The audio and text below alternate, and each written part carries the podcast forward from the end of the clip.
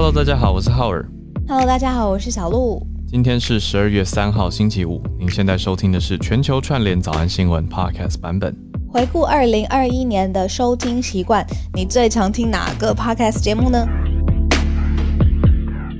就是昨天我们两个人应该陆陆续续都有收到，就是今年 Spotify 的年度动画总结，对吗？我不知道去年有没有，但今年就是帮你统计你最听最长时间的 Podcast 是什么，然后还有排名，还有依我们说我们是上传节目方，我们就会看到到底有多少个国家的听友还有朋友们跟我们一起在跟这个节目一起成长，所以昨天到现在我都看到好多好多。At 我们的现实动态，谢谢你们，我心情好开心哦。对啊，谢谢大家，大家传给我们的或者标注我们的角度是自己收听的最高时数嘛？大家标注我们的上面都是写说 my top podcast，等于是听最多的。嗯、那从我们这边看到的是也有非常多的朋友，一千多位。早安新闻作为你的 top podcast，等于是听最多，我们最支持我们节目的铁粉啦，就谢谢大家的支持。一千、嗯、多位的铁粉，嗯，等于是世界上有这么多的 podcast 可以选择，或者你可以选择不听 podcast，对吧？嗯、对。但是我们是 是谢谢这一千多位的朋友的首选呢。对，就谢谢大家愿愿意选择早安新闻来作为你的陪伴，或者是你的一起。了解时事跟交流的管道，我觉得这个也是我们一转眼现在十二月，那我们从二月大概开始做，可是其实 Podcast 呃也是因为这个回顾才又历历历在目的回忆哦，就是三月那个时候，我我看到我这边的显示很好笑，就是我们真正上传的第一集是三月十二号。然后呢，嗯、我上面写，我们在上面写说，大家久等了，对，第一集测试集，然后录音时间其实三月一号，所以 录完以后弄了两个礼拜，才才终于研究好到底要怎么剪啊，还要怎么上架啊等等，嗯，对，所以也谢谢大家一起陪伴我们度过这个时间。嗯，有 David 说 Spotify Rap 这个是特别的功能，已经有五年的时间了。嗯，好，所以不是今年才有的年度活动，但是我们节目毕竟是今年才开始嘛。对啊。或者说，今天十二月三号，等于算是节目开播的十个月。天哪，就这样子一眨眼过去了。然后我现在看到我们房间里面忽然间出现一个连接呢，我顺手放着的。所以呢，呃、如果还没有订阅或者是还没有。呃，赞助支持我们的话，欢迎大家来小额赞助，请我跟小鹿喝杯咖啡，那也是我们节目后续制作的一些经费的一个火药库。所以，嗯、对，如果大家有手指现在还没有太冷的话，可以来点一点哦。那也谢谢大家一路上的支持。那像刚才浩儿讲，我觉得好有一点感慨，然后也有一点点兴奋，未来可能会有的样貌，因为我们一开始是怎样两个星期。做一集，现在是两个小时有一集吧。就是谢谢我们的手速超级厉害的制作人，又精准，然后又正确，对啊，然后帮我们剪接，然后上传到 Podcast 当中。然后现在这些其实背后有很多大家隐形看不到的沟通啊，或者是制作的资源。如果在没有压力的情况之下呢，请。点一下小额赞助，可以让我跟浩尔早上起来有咖啡喝。对，也我也讲一下，昨天你不在，我发生一件奇妙的事情，也也说说奇妙，其实 也没有那么奇妙。就是呢，我在讲一个故事，结果我调出房间，但是自己没有马上知道。可是为什么会这么这么的奇怪呢？我一定要讲哦，这其实还是跟 Clubhouse 有关。就是 Clubhouse，我不知道为什么每次点到特定几位。嗯、呃，常常上来分享的听友的 bio 的时候，我的画面就会冻结，但是我的声音还是可以传出去，我还是人会在房间里，只是我不知道接下来什么时候会宕机。嗯，所以昨天就发生了这件事情，昨天我的 bio 就停在，因为我要邀请大家上来串联嘛，所以我就要看大家的 bio 啊。那看到其中一位 bio 的时候，我就想说，嗯，为什么啊？天啊，又荡了。然后当了之后，我就继续讲讲讲讲讲。那我在讲的其实是我在 LA 搭车 carpool 的故事。嗯，故事的细节，请大家收听昨天的 podcast，一定要鼓励大家回去听。而且制作人还很贴心，帮我们标示出那个秒数，所以大家可以很精准的。如果你只想听特定段落的话，也可以哦。啊，总之呢，就在讲到故事精彩的地方的时候呢，我就调出房间了。主持棒自动的落到了 Jeff 的手上，那 Charles 老师就说：“哎、欸，可以请 Jeff 帮忙邀请孔医师。”所以就在那段期间，我一进房间，孔医师刚好刚上台，所以我就接回来。只是故事的尾巴等于就没有在房间里面直接讲给大家听，而变成变成 Podcast 限定版。嗯，很奇妙，因为我录音这边有录到，然后 YouTube 也有听到。好，差不多了。我们今天也挑了几则重点新闻。来，第一则是看到美欧联合声明啊，昨天有跟大家提到美欧要来高层峰会了嘛，那现在美欧提出了联合声明，来关切什么呢？关切中国在台海的行动。好，那是意料之内，但是我们详情再来了解一下。第二则则是来到了德国，德国的外交部长还没有上任，但即将上任的外交部长准外长呢，他提出了说不排除要抵制。北京的冬季奥运是什么原因呢？那德国很明确的，这位准外长他讲出的是跟人权有关的原因。我们再来了解一下。第三则则是延续前几天 James 跟我们选读到的科技业界的大消息，也就是 Twitter 换了新的 CEO 嘛，新的 CEO 呃 a g r a v e l 上任之后呢，马上。上上任三把火，推出新政策，但是这个政策我觉得还算蛮有道理的，也是保护大家的隐私。看看大家的想法，待会来跟大家聊。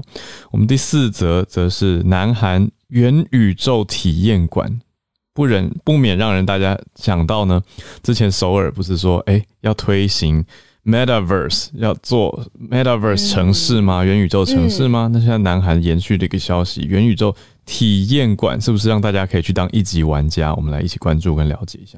我们就先从美欧联合的声明关切了中国的台海行动开始。好，因为呢，现在世界的变化，或者是中美两大阵营互相要结盟，各自结盟哦，各自跟自己的战略伙伴啊、嗯、盟友啊伸出友谊的手。所以呢，其实这几年有非常多新兴的呃多边的会议，而且主旨非常非常明确。像我们今天特别讨论的第一题。它这个会议呢，就叫 US EU Dialogue on China，意思是是美方跟欧盟他们的外长会特别针对中国方面的问题展开对话。对，那这个呢，就是在美国时间呃昨天在这个华府举办了第二届的这个美欧中国议题对谈。那与会的两个人呢，是美国的副国务卿，我们一直听到他的名字 Wendy Sherman，嗯，还有欧盟对外事务部的秘书长叫沙尼诺。好，里面特别提到，既然是跟中国相关的多项的议题，当然就会碰触到我们自己很关心的，呃，台海方面的议题，嗯，新疆、西藏、香港这种中国视为红线的议题，但是这个 US 跟 EU 就特别，然后美欧的外长代表都特别把这些挑起来说了，嗯，而且呢，还正式的发布了一个联合的新闻稿，这个新闻稿里面呢，用画重点的荧光笔画下去呢，放在四个字叫“强烈关切”，这是一个外交上面常常会用到的字眼哦。嗯、就是接下来他们会强烈关切中国在台湾海峡、还有南海以及东海单方面问题行径哦，这个也是外交上面常常用的字眼。嗯，这种强烈上面的关注呢，其实也会把世界上面的焦点哦放在刚才联合声明当中提到的中国是不是有单方面的行动，所以接下来呢，非常适合慢新闻观察。一来是中方的回应啦，再来就是，既然这些地区的呃发生的事情，美国跟欧盟现在说会强烈关切了，那它代表的是什么样的外交讯息？好，其实我们都可以进一步的再来了解看看。对，这个就延续昨天跟大家预告，那现在是已经举行之后的后续哈。那么也同时可以带大家一起来关注的一个补充消息是，也是跟美国有关，但是这一次。呃，讲到的是美国跟南韩就在昨天的时间也共同举行了会议。美国跟南韩的国防部长，嗯，昨天在首尔举行一场会谈。那会后的共同声明比较特别的是，第一次提到了台海的问题。那当然，大家知道这个比较可能会刺激到。中共政府，那美国的国防部长呢，奥斯汀，他也提到说，中国开发武器的行为造成了区域的紧张。那他们已经是召开第五十三次的韩美安保会议，安全保障的会议嘛。那韩联社的报道是说，会后的共同声明第一次提到了台湾，也让大家绷起了耳朵来特别关注说，哎、开始专注在这件事情上面，提到台海和平稳定的重要性。那五月的时候呢，就发表过一场峰会的声明啊，有确认要维持这个和平稳定。但是这次的会后共同声明呢，第一次直接提到了台湾这项问题，所以就延续着各美欧之间的声明，可以一起来看哦。那我们也看看，目前还没有特别看到中方的回应，但是我想，嗯，大家应该可以预期，大概会是哪个哪些面向的回应了。好，所以我们也可以一起来看看。那大家如果有关注到的话，也放欢迎帮我们一起贴到社团上。好，我们来看第二题，我们把呃。嗯这个焦点转向德国。德国之前我们花了很多时间来讲说，这个梅克尔他卸任之后，新的这个内阁里面呢，其实有一个人非常值得关注，他的年纪非常非常轻。嗯，好，新的新内阁呢是由一个社会民主党的 Shorts 他来领导的。那他领导的内阁当中呢，现在我们也知道他的内阁名单有谁了。这个人特别值得关注，是因为她年纪非常非常的轻，嗯、而且是一位女性，嗯、她才四十岁。嗯、中文翻译过来，她的名字是贝尔伯克，她现在是德国第一位女性的外交部长。嗯、好，那为什么特别要介绍她呢？是因为她一上任之后，她特别就对了中方，呃。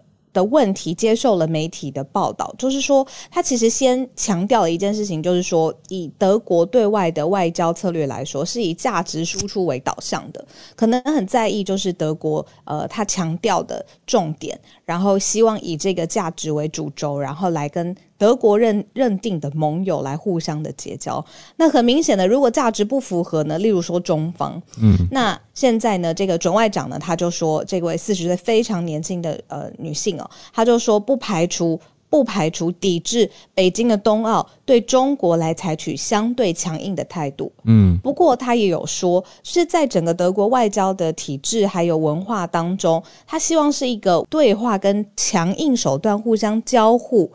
互相作用的一个总结，所以有一点像是棍子跟胡萝卜两个都做，它既有这个正式的抵制，有正式的强硬的表态，也有在该合作的空间合作，该竞争以后竞争。嗯，所以这个是这个四十岁非常非常年轻，真的第一位德国的女性的外交部长，她针对媒体呃访问的时候，对中方呃表态的呃一些呃非常具体的讯息。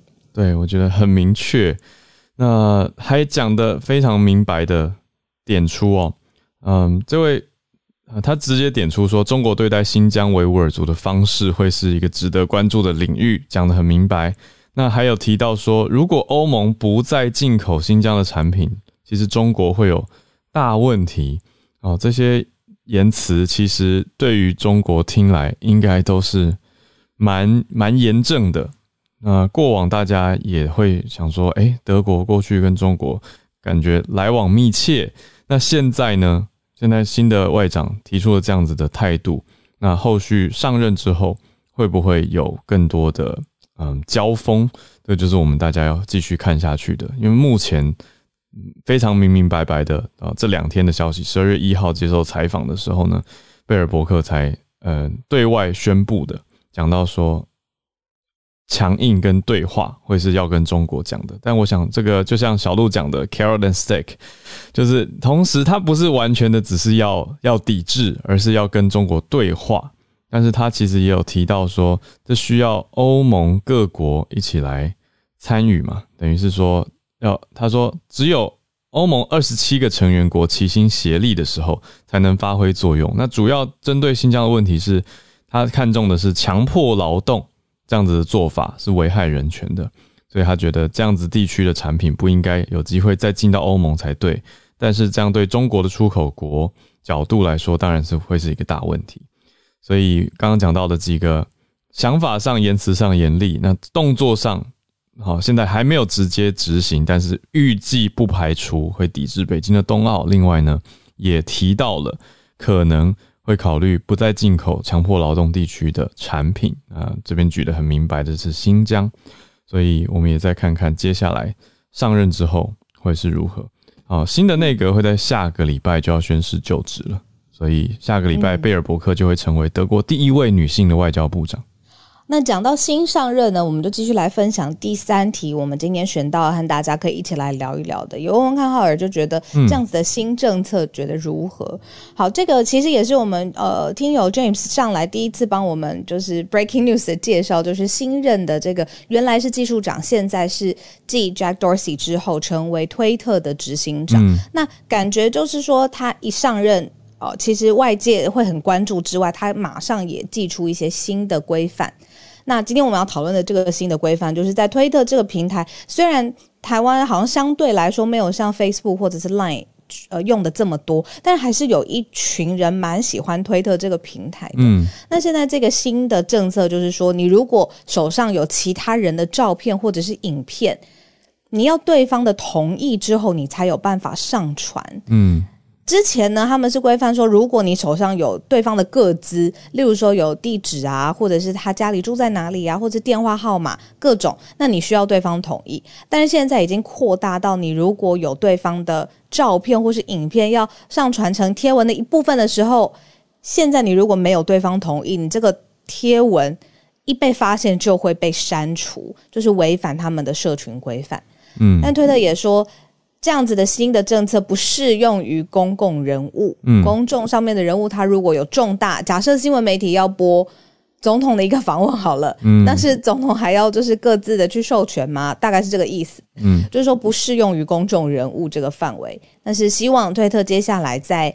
呃，隐私保护啊，或者是对于个人资料的保护上面，这个门槛会设得更高。嗯，我自己读下来这则消息，我会把它类比成大家更好理解的，它很像是版权的想法。因为现在的 copyright 目前大众的做法就是版权拥有者他可以来呃申诉或者是检举，那其他人看到如果觉得哎，你怎么可以这样上传别人的东西啊，或者是用别人的东西，那他是可以来。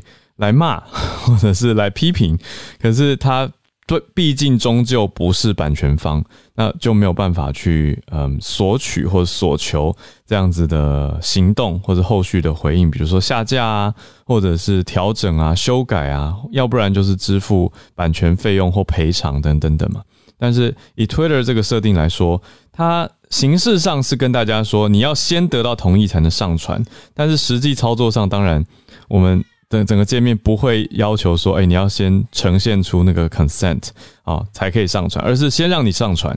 可是如果当事人或当事人的代理人啊，这边多一个代理者来检举的话呢，平台就必须要把这个影片或照片删除掉。所以我觉得可以类比的是比较接近版权的做法。那当然还有一些其他的条件，比如说如果公众涉及到骚扰啊、恐吓啊等等，嗯，就算是公众人物，还是会被下架掉，就是还是不能乱用啊。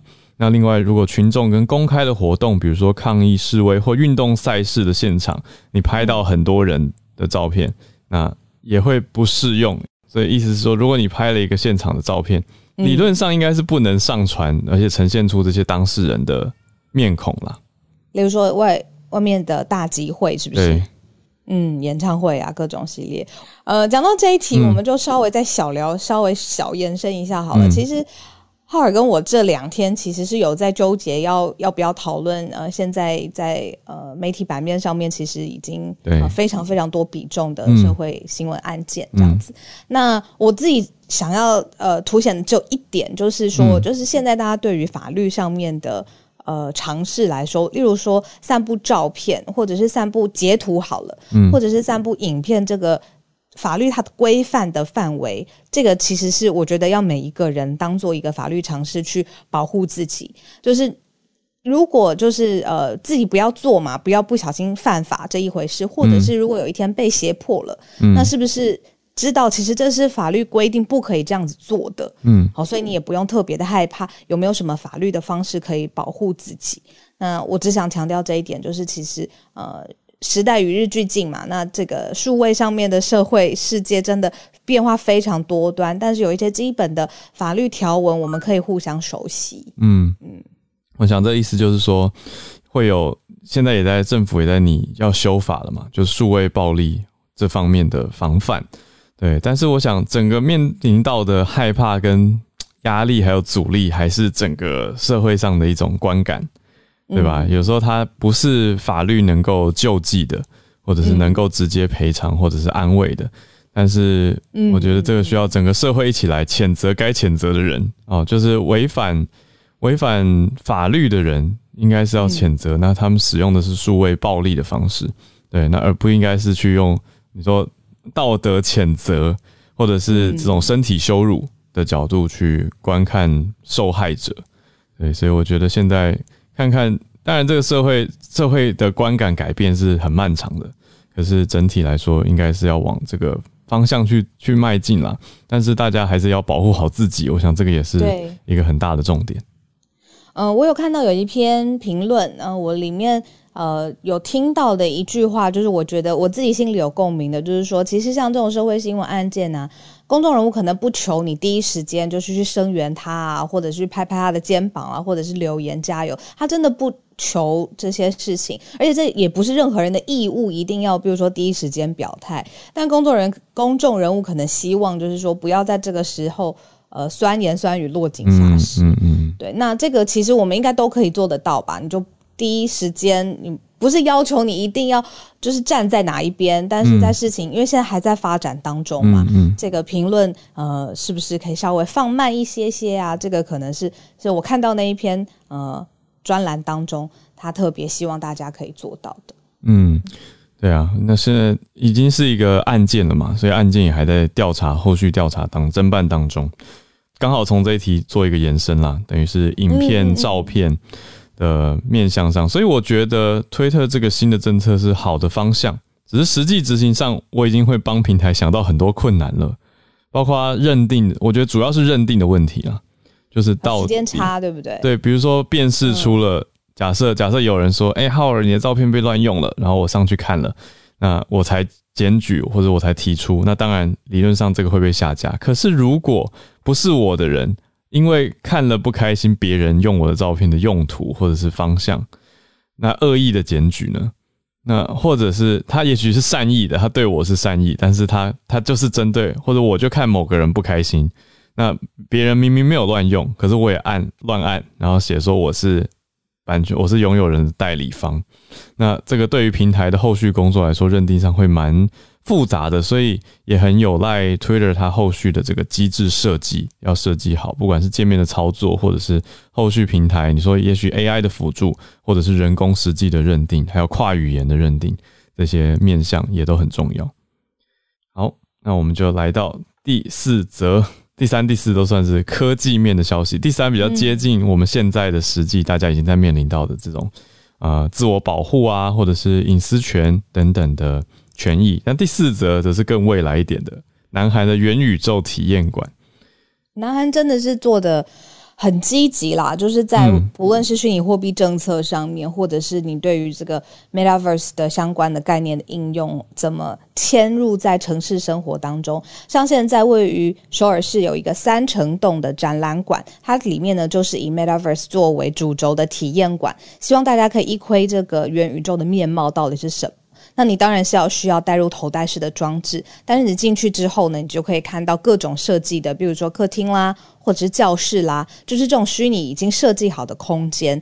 那这个呢，对于企业来说是已经实际推出的一个元宇宙的应用嘛，对不对？嗯。因为这个体验馆本身它其实就是一个商务模式，你要进去去理解到底什么是元宇宙，你出现在一个平行的时空当中，有一个虚拟的分身，这个本身就是一个元宇宙商机了。嗯，对，所以这个是由韩国业者所开发的相对的，比如说转播的技术啦，或者是你看像里头还有一个实际跆拳道。比赛的实际的呃会馆，你可以去观看这种三百六十度的这种线上的转播哦，拟真的好全景的，其实都是集技术之大成。那虽然很多人都会觉得说，现在元宇宙。你说这个概念是一个摸不着边的吗？但是其实像南韩像这种城市，就是很积极的，他已经是想尽办法让民众可以有感，比如说可以互动啊，可以很集体的一起去参与啊，而且重点是它特别领先全球来做一个五 G 网络的商用化，因为这个特别在比如说延迟啦，或者是部件当中，网络环境很重要嘛，这种基础的环境部件好，你才有办法好。呃无缝隙的哦、呃，不会有时间差的去体验这种元宇宙里面的生活。所以整体来说，都是对于科技环境里面呃大的 player 这种连接，不论是技术商啊、基础设备商，或者是这个展览馆本身，嗯、呃，所以连接的起来都是在南韩发生。我觉得很酷的是，这跆拳道的这个部分提到说，观众如果你戴着这样子的，嗯，说显示装置的头盔啊，去看比赛的话，观众可以做到的事情很多诶，可以干嘛呢？可以三百六十度的选择观看角度，还可以自己回播，还有利利用 AI 技术立即的及时分析选手动作的失误跟得分。我我觉得这个这些东西其实也已经想到很多的应用了，包括，其实我会回想到的画面，我不知道小鹿你有没有看一些八嗯八月奥运的时候，我那个时候有看了一些平常在 Google 上不那么常看的项目，比如说鞍马，嗯啊，因为有台湾选手参赛嘛，然后我就看到鞍马每个选手表现完之后，会马上有一个立即呃三百六十度动态的回播。对，那我想那个画面的意思是让评审还有让现场的裁判能够去嗯辅助他们的判别，或者是确认一些动作的细节。毕竟我们在有这样的技术之前，大家能做到的，你说啊，以前也许是录影，在更之前就是评审脑海中的记忆嘛。对，就是立即的直接看看完后做决定。那现在这个回判跟确认，将能够透过新的技术，更加的，或者说也许结合这个既有的技术。可是能够让观众平常看的时候也能做到这么细致，那就也不不免让人想到，我们现在这个 Clubhouse 的房间也是可以可以录下来 replay 可以回播的，对啊，我就觉得这个应用会立体化，嗯，感觉是蛮有趣的。可是大家会愿意为了这个而付钱吗？这就是接下来我想元宇宙商机大家要关注要看的了，因为我想大多数人也还是在。观看跟观望的阶段，因为这些东西的确是不错，可是还没有普及化，也还没有成为必要嘛。不贵就会付啊，说的太好了。看那个考量定价策略，考验大家的智慧。不过我觉得，如果就是在财务上面相对来说没有那么大压力，又对未来的生活样貌很好奇的人，我觉得像有这种体验馆啊，那他们就一下进去就可以知道了。像我朋友就说的很好，就是不论是虚拟货币或是元宇宙，别人就是可能在讲一百分钟、一百个小时都不及你真的，比如说真的买了一颗比特币，或者是任何币码都可以。或者是你真的是戴了一次头盔去理解，现在呃已经有，我知道台湾光是台湾就已经开发出这种，你可以进去元宇宙里面去布置你的家，你可以去网络上面买一个 NFT 的家具，或者 NFT 的壁纸，然后你就布置在你的家庭里面，就是已经有这种商业的案件在成立了，嗯，商用场景成立了，意思就是说你都不讲这么多都不及，你就试试看就对了，这样。嗯 实在是，真的是科技的最新一直在发展，那大家也在选择自己想要关注跟投入的，比如说，也让人想到 Metaverse 的房地产，最近也是非常热门。可是就有听友提出很好的问题，就是说，那到底 Metaverse 不是可以很多个吗？那到底大家在抢买的是哪一个？那我自己简简短的回应就是，嗯，其实就有点像是押宝诶，因为以后大家认定的就会是那一个。那如果不被大家认可的，不被作为官方或主流，或者是大家所认同的平台的，可能就就就变成一个比较呃，也许它价格价值就没有那么高，那相对就不是大家那么炙手可热的，但是也会是一个选项。可是这个未来到底会是如何，就要一起 大家一起看下去，而且要看各家公司、各家平台、各家开发商的角力情况，还有大众消费者的选择。好，那我们就开始今天的串联喽。来，我邀请了 Charlotte。这一题其实是昨天有一个，就是我们的听友，就是特别私讯我，嗯、因为这是昨天非常非常大的消息。嗯，然后我就想说，今天来跟大家补报告一下，我昨天不在。呃，这个是啊。呃关于呃堕胎案的后续，可是这个在美国的这个宪政史上，我想会是一个非常重要的判决。嗯、那这个案件的起因，这跟之前的德州心跳法案有点不同。那我我先介绍这个新闻。这个新闻是，就是密西西比州，它其实有一个最新的堕胎的。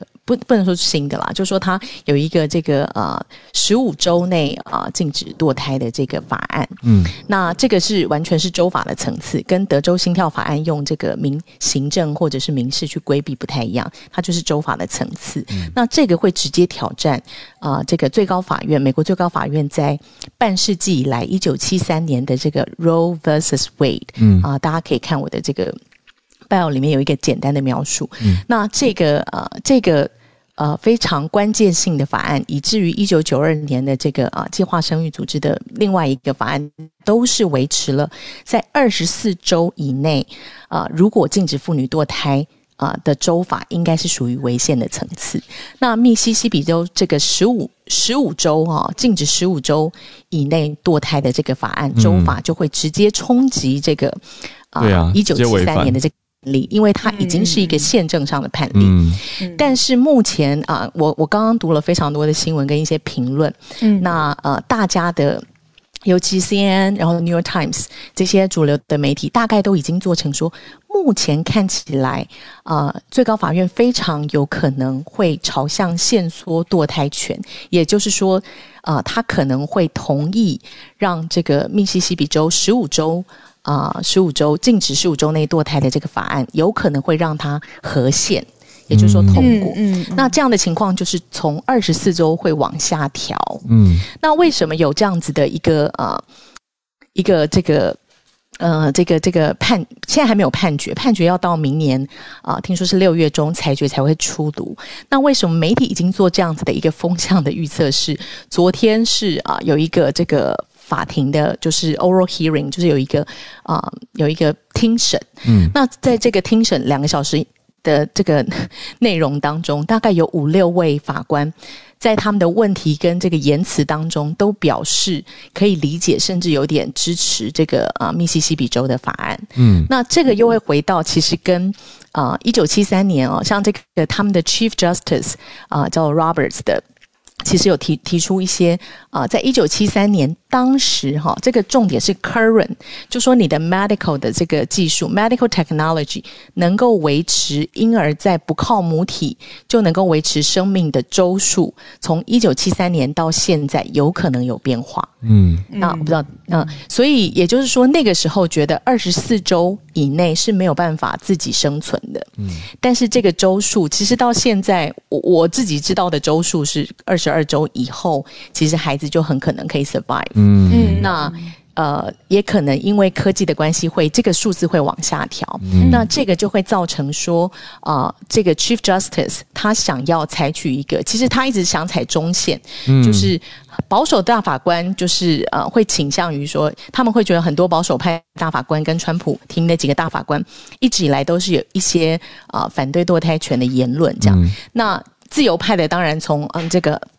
呃，Ginsburg 过世之后，其实他们就是现在是六比三嘛，所以他们是比较少数的。嗯，那他们就担心说堕胎权会整个就是被限缩。那目前的这个 Chief Justice 希望采中线是说，呃，就限缩堕胎权，然后留给呃许多州去有一些弹性，但是呃还是同意维持这个 Roe versus Wade，就是说妇女在呃这个 constitutional 其实是有一个宪法上有一个能够决定在。在这个胎儿能够自行生存前，他有一个能够决心决定自行堕胎的权利，嗯、他的这个宪法上的权利依然维持。这样，嗯、那这是目前大家的分析。嗯、那虽然很很 preliminary stage，嗯，但是大家已经看见这个风向，所以大家就觉得啊、呃，然后这个东西会有很大的影响。嗯、呃，一方面就是会冲击其中选举。因为明明年做成的时候，其中选举就已经很近了。那在很多州，现在目前有好像二十二州是共和党的，那大概会倾向直接就是往更严的直接做规定。嗯、那另外的另外的的州呢，因为很多也预测说民主党可能会失掉很多州长的席次，那他们的议长有一些是州长跟议长是不同党派的。那如果都是共和党拿到，也可能会往那那个风向。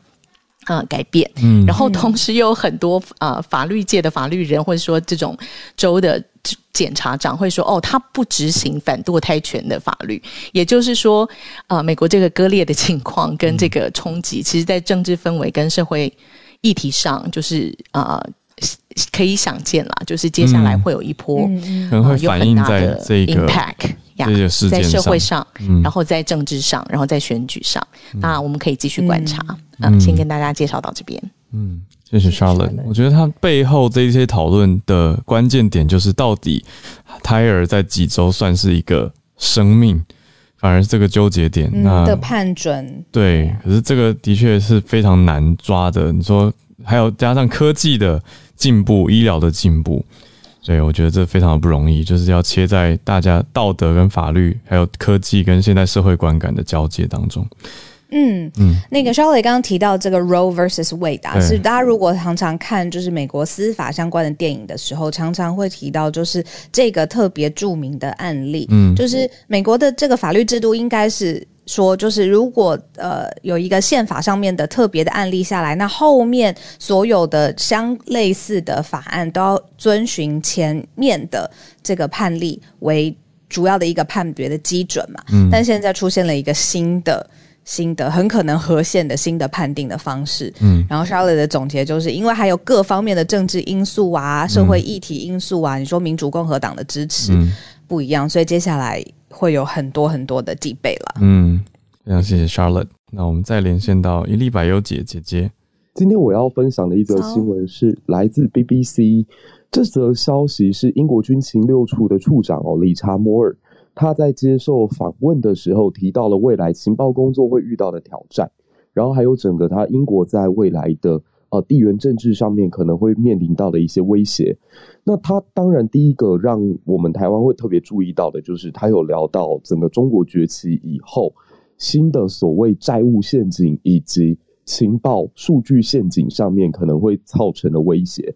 就是说，这个中国它在过去曾经有一带一路的这个政策，还有它的一些天眼系统，以及它对其他国家的情报窃取，是有可能掌握别人的一些关键的资讯。然后能够进而来瘫痪一个国家或社会，这是他特别有提醒到大家要注意到的。可他在这个访问过程，除了是讲到中国，他也提到未来 AI 技术的发展，或者所谓我们现在很担心说人工智能它越来越多之后会不会取代人类？那甚至是在情报系统的运用上面，人类的作用会不会下降？然后摩尔他是有特别讲到说，其实即使如此哦，人仍然是人才，仍然是最终。重要的决定还是必须得由人来做，即使是在一个数码的世界里面。那为什么最近这个军情六处他要慢慢的走出神秘面纱之下，嗯，到这个大众的视野当中，甚至他们会经营 Twitter，然后接受 BBC 这种公开的访问呢？嗯，是因为他觉得在数位码数码时代里头，人类的这种呃，如果要继续发展所谓的秘密情报的话，我们还是不得不走向公开。因为如果我想要再去做这些工作，其实必须要得到更多国民的理解与支持。那军情六处其实从一九八零年代开始，应该说更早冷战时代开始，他们就是不断的在呃苏联这边搜集到一些关键的讯息，然后传递回来本国。可是有一些资讯，其实在公开的时候，他们是有点犹豫的。哦、举个例子好了，像说一九八零年代的时候。他们从苏联国安局这里获得一个情报，说他们当时反对党的这个党主席富特其实是有收过苏联钱的一个线人。嗯，那这种情报到底能不能讲？就是如果他公布出来之后，会不会卷入政治的斗争？其实都是一个呃，你在军情处或者是情报单位当中可能会遇到的一个问题。所以他们希望是能够利用新的科技来进行宣传跟招聘。然后能够获得更多的员工，也获得商界以及整个英国公民的支持。他会希望说，透过这个过程，呃，让呃自己的情报系统能够跟国民更紧紧相依。嗯，对，所以我觉得这个情报这个新闻还蛮有意思的，就是他其实一发表完之后，北京这边的反应还蛮激烈的。就北京觉得你这个军情六处的处长思维完全停留在冷战阶段，可是。某种程度上来说，现在好像也是一个呃新形态的冷战嘛。我记得之前 Dennis 老师一直有强调到说，其实是在一个经济比较紧合的状态之下的中美，不可能跟当年的美苏一样进行这种呃彼此封锁的一个竞争。可是这种既合作又竞争的新模式冷战，的确也是新时世代要遇到的一个挑战。这是这位处长他有特别提及到的一个观点。嗯，以上跟大家分享。谢谢姐姐，哇，太太酷了！MI Six 出现在大家的眼前，的确是非常。不同于以往的一件事情，也会让我很想要去看他们的社群媒体的经营。好，谢谢姐姐。那我们再来到呃礼拜五特别邀请猪猪。猪猪，Hello，早安，小鹿，早安，Howard，大家早安，好久不见了。今天带来一个比较有趣的新闻哈。哎，有一个英国人，他来美国的佛罗里达旅游，结果在收拾行李的时候，有一只这个佛罗里达特有的绿色蜥蜴居然跑进了这个行李箱里面，他没有发现，结果就把这个行李箱带回了英国。他知道这个行李箱储存在飞机上，温度会变得非常的低，而蜥蜴又是冷冷血动物，所以可能就会冻死。但是出乎意料的是，可能是这个旅行箱保温非常棒，所以这只蜥蜴不仅没有被冻死，而且活蹦乱跳。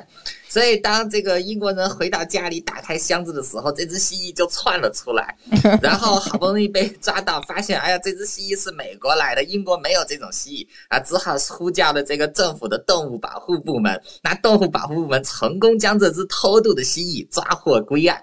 那这个微新闻其实也有一点意义是什么呢？嗯，啊，就是其实像这个现在啊，交通这么便利，很容易导致这个物种跨州传播，形成物种入侵。嗯，啊，所以说这个大家一。一定要谨慎提防，这条新闻就是这样。谢谢大家，谢谢猪猪，很 很可爱的新闻。但是最后还有给大家一个谨慎提防的提醒，也就真的很重要啦，就是大家小心一点点，不小不要不小心把什么花花草草或者是动植物，哎，花花草就就包括植物哈，动物，对，这动物哎，都会带到行李箱里面，那当然是一场意外，还是要很小心。对，呃，我们接下来看一下 Jamie。Jamie 是不是第一次上来跟我们分享？而且这是一个法律上面的、嗯、法律保护上面的一个尝试吗？第一次就是分享，就是因为刚才有讲到，就是是关于那个各自，对，就是上传影片的事情。那我就是不好意思，我刚刚走楼梯有点喘。我分享一个，我之前在在呃，我之前在那个就是小朋友周岁的时候，有有在桃园的一家那个 抓周的那个影片公司。嗯那我们就是拍那个全家那个小朋友抓周的影片。嗯，那大概一个月过后，我就是有跟他说，那个影片就是前面有一段，因为他本来是跟我们说我们是全程拍摄。嗯嗯。那因为我已经是第二次拍，是另外就是有之前在别家有过经验。嗯。那我在第二第二次拍的时候，我就会想说，应该小朋友就是呃爸爸妈妈可能知道说抓周之前一分钟就是他。那在选择的那个片段是最有趣的，嗯，但是我在我们实际上的影片上面没有看到这一点。嗯，那总之我们就是有跟他说，呃，那可不可以把你前面如果有录有录到部分，可不可以就是再还原给我们看一下？嗯，那那时候他就是可能态度上面回应就是比较不好，就是可能就是会说，嗯，哦，那是因为你一开始没有抓好小孩，所以我没有拍到这样。那嗯，因为这个不愉快的经验，所以我就在他的粉砖上面留言说，我觉得不不是很满意。然后他后来洗给我们的那一张照片，就是也不能选。然后其实我们觉得我们的表情啊什么都没有很好看，这只是一个经验的分享。嗯、但是后来有一天晚上，他就半夜的时候把我们的影片就是全程就放在他的粉砖上面，然后说他要维护他的名誉。然后呢，但是那个照片那个影片里面有我们全家人的就是整个过程的影片，还有我小朋友的名字跟生日，嗯嗯都没有做任何的处理。对，那因为。所以对我们来说，就是觉，然后他，然后下面是一开始有一些可能支持他的朋友，就是他可能找人有去回文啊，嗯、说哦不会，我觉得拍的很好，然后或者说什么这家人可能以为自己是明星啊什么这样子的 那种谩骂。那后来我们就是早上才发现，我因为嗯，就是然后后来我们就是早上的时候发现，我就是赶快跟他说，请你把他下下来，嗯、因为不管我跟你之之间的。消费争议怎么样？嗯嗯、那你不要把我公布各自，对。对对啊，还有家人呢，全部。对，而且其实因为那个位置就是 location，就是我那时候觉得还蛮紧张。还有 location，那那时候，嗯，然后后来大概过了几个小时，他就是说，哦，那你要跟我们道歉，就是你要在粉砖上面跟我们道歉，说就是你你没你没有，就是就是类似说把我们的。不食言论撤下来这样子，然后他就说，因为我们在一开始跟他签约的时候，嗯、有说这个东西他是他有著作权，因为影片是他拍的，嗯，所以他有权利为了维护他的他的声商誉，然后 把我们的影片放在上面，他就好几个小时都不卸下来，嗯、那时候就是很紧张，心情不好，所以、嗯、对，然后最后我讲一下结果，就是最后我们其实是有去。提告，嗯，但是因为其实这个这一块其实还蛮模糊的，嗯，但最后结果就是说，因为当时提告刑法是的里面是各自法，各自保护法里面它就是可能比较严格，嗯，因为刑法又判比较重，所以后来最后结果就是开出庭，然后他们可能就是说，哦，他不是故意的啊，他要维持他的商誉啊等等的这些问题。虽然那个时候一开始有透过消保官，消保官跟就跟他讲说，你你不应该就是把这影片这样放上去，嗯，但是他就是他后来就想说，因为他有卸下来。所以他就没有再继续让这个伤害扩大。嗯、那我们有想、嗯、哦，喂，那我们有想过说，嗯、如果我走民法的话，我走民法的话，其实第一个时间很很漫长，嗯、然后再来你也没有办法举证说你到底真的有什么损失。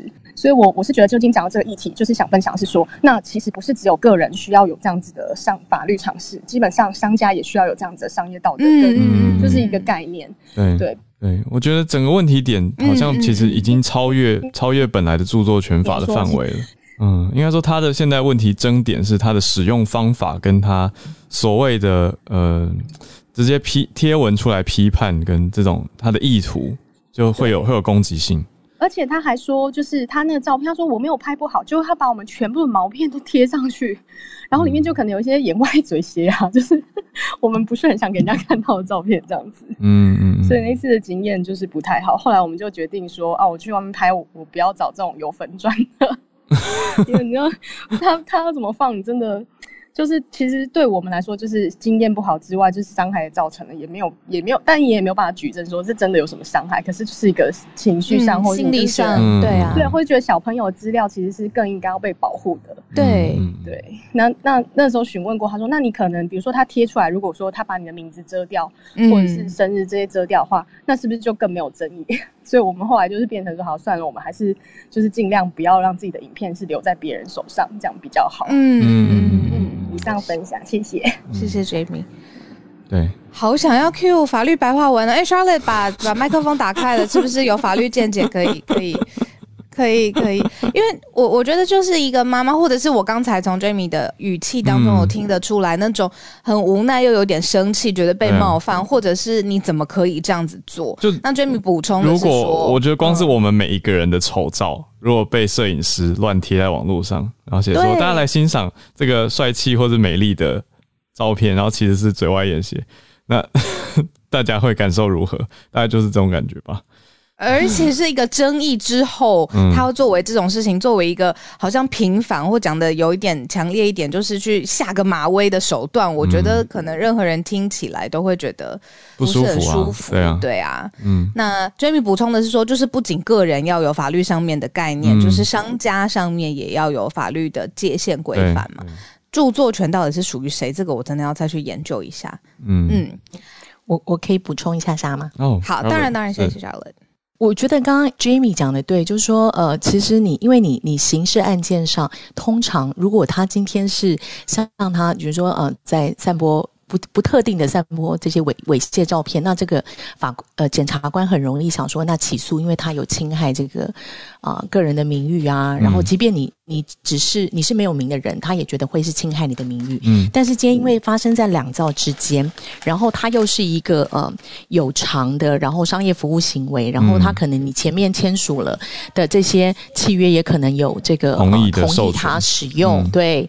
那因为你很多你你其实很多同意都已经。是，呃，就是 waive 掉这个个人资料保护法上的保护，嗯、因为对 consent 就是已经 waive 掉，嗯、然后再加上，就是他可能也会有一些呃规范他自己就是使用范围的，那他都使用在他的这个这个怎么讲，他的商业的领域的范围，嗯、所以就会变成是界限的问题。嗯、那刚刚呃，Jamie 讲的很好，就是说从民事上的确是因为两造之间民事上比较容易主张，可是因为我们不是名人，有时候非常难主张有什么样的损害，那也很难提出所谓的精神赔偿，因为这种是非财产上的利益，嗯，很难去具体化那个金额是什么。嗯，可是我想跟大家提醒是说，至少有一项最基本的，呃。一的是用用存证信函、用律师函，乃至于透过提告的方式，绝对是可以请他移除的，因为这个显然是超出他必要的范围之内，而且呃，这个也不符合你当初害了他，你你呃使用购买这个服务的目的。嗯，那他显然是呃不符合你们当初原始商业目的的使用。那我相信移除是绝对可以的。对，所以就算没有办法拿到钱，我想至少要要就是要能够做到，就是移除这些所有的照片下架。那这也是现在最新刚刚 Howard 在讲这个立委的。啊，这个就是相关的这个争议，嗯、最新的修法、嗯、就是要在刑法里面啊、呃、增添要有下架，或是要有一些其他的这个，就是原则上是要移除下架，尤其是这种性私密影片、嗯、或者是色情报复的状况。嗯、那这些后续的动作，我觉得至少是可以要求的呀，就跟大家补充。嗯，但是其实不好意思，不好意思，我补充一下，因为那时候是觉得说，那他半夜他还故意半夜的时候放嘛，就是也不见、哦、也没有也没有 tag 我们或什么啦。但是就是说，如果我们自己没有发现的话，就会不知道会放多久。嗯，而且变成后来他判的时候，他是说他后来有下架，那我们就很难去衡量说，那你从上到下这段期间，等于也是你可以，你也可以放了之后就说哦，我其实有在你讲之后我就把它下架。那但是这一段时间的。的造成的问题，就变成是一个没有办法去争取的，嗯嗯嗯范围这样。我觉得是牵涉到社群媒体非常及时，而且主控权是在那个粉砖拥有者的这件事情上。谢谢 Jamie 上来跟我们分享亲身的案例，嗯、然后也谢谢 Charlotte 就是及时的补充，让大家知道如果这件事情发生在你身上的话，可以有什么方法可以做。嗯、是，好，谢谢两位哦。哦、我们接下来继续。嗯，呃，Arthur，不好意思，等了一阵子。今天讲的是通膨相关的议题吗？今天很快就把这个议题稍微带过。他说，这个标题就是说，在就是公司的高层在抱怨通货膨胀的同时，那仍然是将这七十多年以来最丰厚的利润投入囊中。那基本上就是说，大家知道现在的通货膨胀率在美国是大概一九九零年代以来前所未有、前所未见的。那很多企业就在抱怨说，因为供应链中断，劳劳动力短缺，经济成本上升，所以他们要涨价。那根据这个 Richmond Federal Reserve 的调查，大概五间公司里面有四间，他们是以提高价格来来 cover 他们的投入成本。那其实到今年看起来，他们在 report 他们的盈余的时候呢，基本上都是一个 record high 的嗯 profit，所以。现在就造成了有的人的想法就是说，那既然你现在成本一直在上涨，嗯，那你是以成本上涨这个理由去去涨你的价，结果你的 profit 是 record high，你是不是有 overcharging 的问题？嗯，那从他们看到的情况就是说，从企业利润率大概涨了三十七个 percent，那通膨大概是六个 percent，然后薪资的成长大概是十二个 percent，所以基本上他们。比较一下，就会觉得说这些大企业，尤其是大企业，是不是嗯 charge 太过分了？嗯，那在那个 Morgan Stanley 的那个研究员就说，这个是大概从一九九零年来，这个公司利润跟工人薪酬之间的差距是前所未有的，所以这个情况可能嗯反映了说未来的经济情况可能会嗯会有伤害这样子。那简短就分享到这里，谢谢。谢谢 Arthur。好，我们另外有一位 Jamie，呃，要讲的是彭帅的事件，想跟大家讲一下，呃，彭帅这个事情其实已经也是持续一段时间嘛，从、嗯、他开始，呃，就是发了那一篇微博说他跟这个中共政治高层的这个关系，然后到后来国际上很多，最开始是网球选手嘛，那后来其实有一些其他的运动员声援，然后到后来，呃，就环球时报。有一些报道，然后或者是一些就是甚至那个奥奥委呃奥委会主席的那个视讯等等，嗯、对。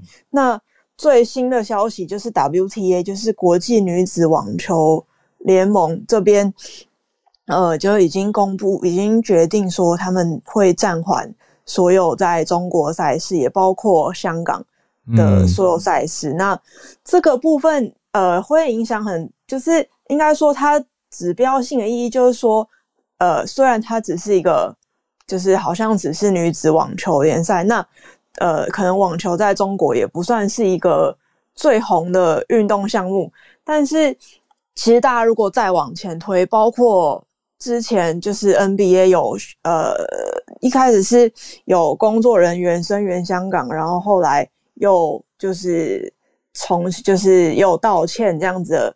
的讯息，然后包括就是或者是之前也是 LeBron James 跟一些中中国网友的一些互动，然后引起就是全世界球迷的一些讨论。这种种的迹象，就是呃，其实以前全世界的职业运动，包括 NBA，包括呃足球，嗯，他们都是非常重视中国市场。嗯，那 WTA 开出这一枪之后，会不会造成其他职业联盟的转向？就是可能会是一个大家可以持续追踪的一个方向，这样子。嗯，谢谢 Jamie。对，这几天社群上的确有非常多相关的讨论。WTA 宣布说不在中国比赛了，那这个影响会是如何？后续慢新闻大家再来观察。谢谢 Jamie 把这题带来。好，那我们来到今天的助战专家时间，孔医师。十个月好恐怖哦！对啊，医师也跟我们一起十个月啊。谢谢医师。那个我今天讲的，嗯、先讲国内昨天的新闻，再找讲今天刚刚发生的新闻，非常有关联，就是第三季。嗯、那台湾指挥中心昨天宣布，哈，我们第一到第三类，那已经第二季之后满五个月的人就可以开打第三季了。嗯。嗯，要提早一点，因为原本记不记得第三季我们是抓六个月嘛？哦，那我觉得是因应这个春节专案，然后医护人员提早开打了。哦，嗯，那好像初步好像是不到十万人符合，因为大家知道你要很早打到第二季的那群人，多半都是医护人员，这在最早五月那时候打的嘛？吼，嗯，那现在那是打半季的莫德纳。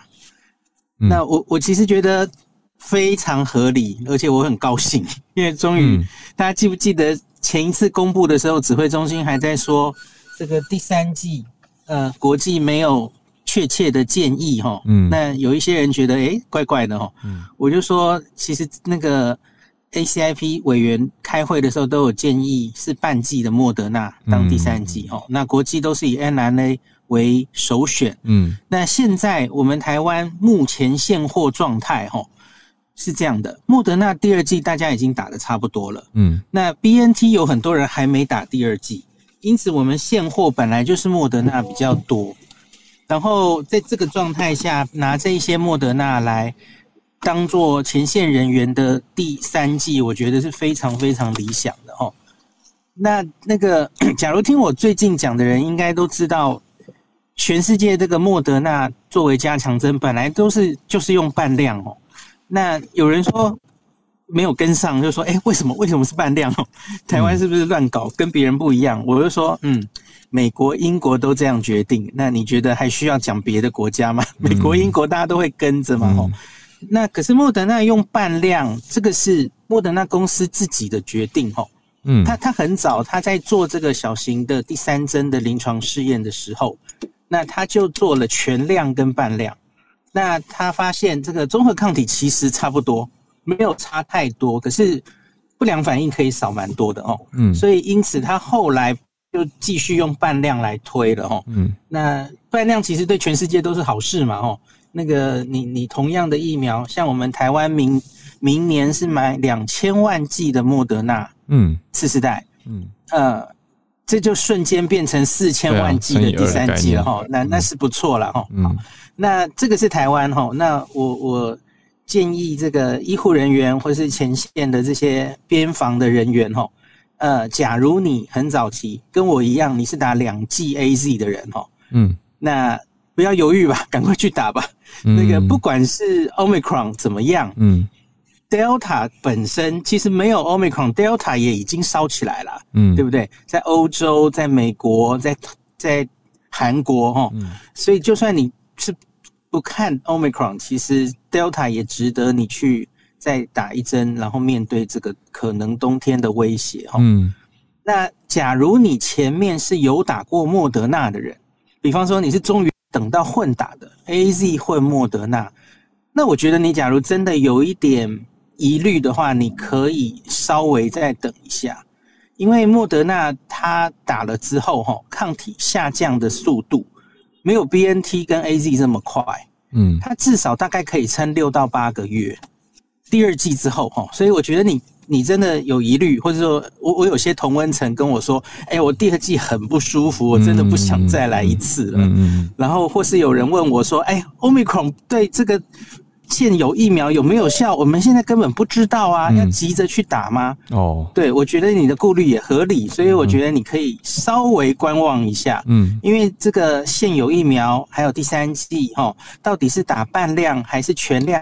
对于 Omicron 有没有效，我们可能圣诞节前就会有初步的答案了哦。嗯，所以你可以稍稍等一下，没问题。国内莫德纳现在量还算足够，这样子哦。好，再来我要讲今天早上刚刚发生的新闻，我可能还不能很完整的跟大家讲，就是我跟大家讲了很久的英国的第三季混打试验，终于看出了哦，看在 Lancet。嗯。那刺胳针上面，那那是一个接近三千人的一个非常大型的混打试验哦，嗯，就是前面打了英国多半是打 A Z A Z 或是 B N T B N T，嗯，那他后面选了七种疫苗作为第三针，然后看看谁的效果好哦，嗯，我们期待这个结果已经期待很久了，它现在终于完整出版，嗯，那我刚刚仔细看一下，里面真的资讯非常非常丰富哦，嗯。它后面的七种疫苗包括什么？哦，包括了用 A Z、